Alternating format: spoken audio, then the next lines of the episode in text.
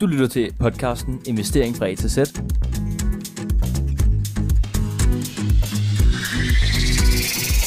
Hjertelig velkommen til Investering fra A til Z episode 2. Og i det her afsnit, så skal vi snakke om, hvem vi er, vores oplevelse med investering, hvordan det startede og vores mål. Magnus, vil du ikke starte? Fortæl lidt om dig og hvad dit mål er med investering. Ja, selvfølgelig vil jeg det. Jamen altså, jeg, er, jeg hedder Magnus, og jeg går i gymnasiet og er færdig til sommer. Og jeg vil lige fortælle lidt kort om min investeringsbaggrund, eller hvad man skal kalde det. Hvordan jeg ligesom startede, for I ligesom kan få en idé om, hvor, hvor jeg står, og hvor Benjamin står bagefter. Men altså, min inspiration, den kommer lidt fra mine bedstforældre, som også er en del i, i aktier, og ligesom jeg har fået lov til at kigge med på skærmen en gang imellem, og ligesom blevet bit lidt af det der, når jeg har kunne se, at det er gået op og ned og lidt forskelligt. Samtidig øh, har min far øh, altid været glad for at lave gode handler og spare lidt ekstra penge og ligesom lave lidt business der, hvor man kunne gøre det, og det har jeg altid blevet meget inspireret af, og ligesom få lyst til at kigge mere ind i den business måde, som man ligesom man har. Altså lave business, spare lidt ekstra og de der forskellige ting. Og ligesom det, det startede øh, min lyst for at få mine penge til at lave noget for mig. Så da jeg blev 18 og fik en lille pose penge, som øh, stod på kontoen, så synes jeg, de skulle lave et eller andet, i stedet for bare at stå på kontoen og øh, trække støv til. Så jeg undersøgte lidt markedet, og ville gerne have dem til at lave noget for mig. Så jeg satte dem simpelthen ind i øh, en aktie, meget lidt på det tidspunkt, fordi jeg havde intet prøvet før. Så jeg, jeg købte simpelthen øh, Astralis, dengang de lige kom ud. Og ja, de er simpelthen kun faldet siden, så det var nok ikke den bedste investering i, i mit liv, altså, men jeg startede også uden nogen strategi, så jeg vidste ikke rigtig, hvordan jeg skulle bære mig ad, og hvilke aktier jeg skulle vælge, og som sådan, for jeg kendte jo ikke noget til det. Som mange af jer nok kan følge, øh, når I ikke har investeret før, eller hvis I kun har investeret meget lidt. Så jeg vidste ikke rigtig, hvad jeg skulle gøre, men øh, jeg investerede dog rimelig heldigt tidspunkt i forhold til, hvad man kunne, fordi et par måneder efter jeg blev 18, crashede markedet, og det gjorde, at jeg fik en eminent mulighed for at investere i nogle billige aktier tidligt i min øh, investeringskarriere, eller hvad man skal kalde det. Så jeg har nok været en ret heldig måde at komme ind i markedet. Så det var ligesom min start på det, og jeg tror Benjamin gerne vil fortælle lidt om, hvordan han ligesom blev inspireret, og hvad han har stående. Mm. Først om mig, jeg er en ung mand, øh, bosat på Bornholm. Jeg er færdig med gymnasiet, jeg er altså i gang med mit sabbatår. Øh, min bosættelse på Bornholm har selvfølgelig en stor betydning for, hvordan jeg tjener penge.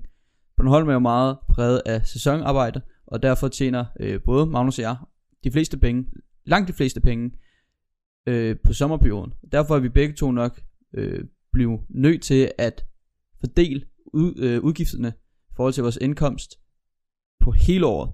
Øh, så vi altid har lagt penge til side, og altid tænkt på, hvordan vi bruger vores penge. Så blev jeg også rigtig betaget af den her passiv indkomst. Altså penge, som arbejder for mig, tjener flere penge til mig. Det blev jeg rigtig bidag af, af den her passive indkomst. Og det er også den her frihed, som Magnus også taler om. Den her frihed med, at man kan gøre, hvad man vil, og lade pengene arbejde for sig. Jeg er altså i gang med mit sabbatår, som nævnt. Jeg har masser, jeg tjener masser af penge, og de penge, de skal altså bare afsted og ud og tjene nogle flere penge. Jeg startede med krypto, hvor at jeg tænkte, at det er dejligt med et stort afkast, og jeg vidste, det var meget risikofyldt. Men det har senere vist sig at være en rigtig, rigtig, rigtig god investering, øhm, netop krypto.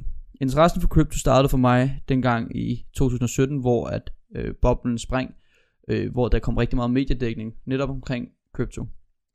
Jeg har også en lille drøm i maven om at øh, om ejendomshandel og udlejningsboliger øh, som en del af min portefølje i sammenhæng med krypto øh, og ETF'er. Så havde vi også de her, den her lille gruppe med venner, der investerede. Øh, man kunne ligesom snakke om, hvad man investerede i, hvilke aktier, der klarede det godt.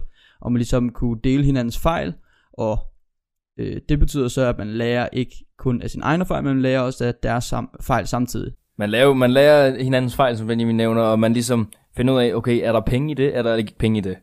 Og lynhurtigt finder man ud af, at jo, man skal investere i det, man interesserer sig for. Det er vigtigt, fordi så har man lyst til at undersøge det.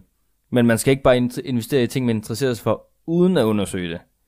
Og det lærer man lynhurtigt. Hvad er dit mål med investering, Magnus? Som vi snakkede lidt om, så er målet jo lidt, at man på et tidspunkt kan vælge, hvad man har lyst til at lave.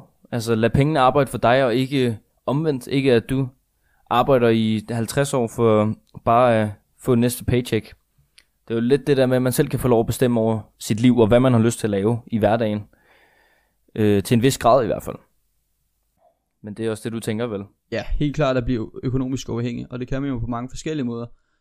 Og det kunne man jo for eksempel med at øh, være iværksætter, starte en virksomhed. Øhm, man kunne investere i startups, man kunne gøre det på utrolig mange måder, som vi også kommer til at snakke om senere på podcasten.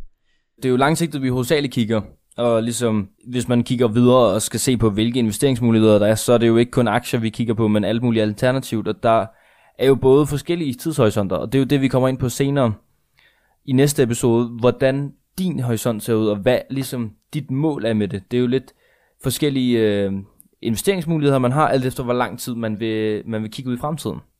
Og det kan jo godt være svært, når man er ung, at kigge 40 år frem. Men det er jo måske noget af det, man skal vende sig lidt til tanken i hvert fald, hvis man gerne vil have nogle af de helt store afkast. Så altså, der er jo mange forskellige måder at gøre det på, men det her, det var lidt vores baggrund for, Hvordan vi startede. hvordan vi startede, hvem vi sådan lidt er baggrundsmæssigt. Så I ved lidt, at når vi siger, at vi ikke er eksperter, så er vi ikke eksperter. Vi er gymnasieelever, eller lige blevet færdige med at være i gymnasium, og har simpelthen bare selv interessen for det. Og også måske lidt heldigt kommet ind i markedet begge to. Øh, så vi har ikke prøvet diverse øh, store nedgange, og vi var ikke i markedet, da markedet crashede. Det var først der, vi begyndte at komme ind. Så der er lidt, der er lidt held fra siden, fra vores side, vil jeg måske sige, men øh, vi prøver da at undersøge tingene nu, i forhold til før, øh, før vi går ind i dem, og vi har måske lidt mere en strategi nu, end hvad vi havde før, så vi har da lært noget på et år. 100%. Rådet herfra måske vil være, at man måske bare skal prøve at komme ind i markedet. Ikke med hele sin livsopsparing, men lige så snart man er i markedet, så får man lyst til at undersøge det, og det synes jeg i hvert fald, det var noget, der motiverede mig.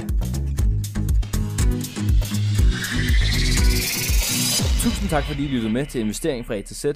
Håber vi ses næste gang.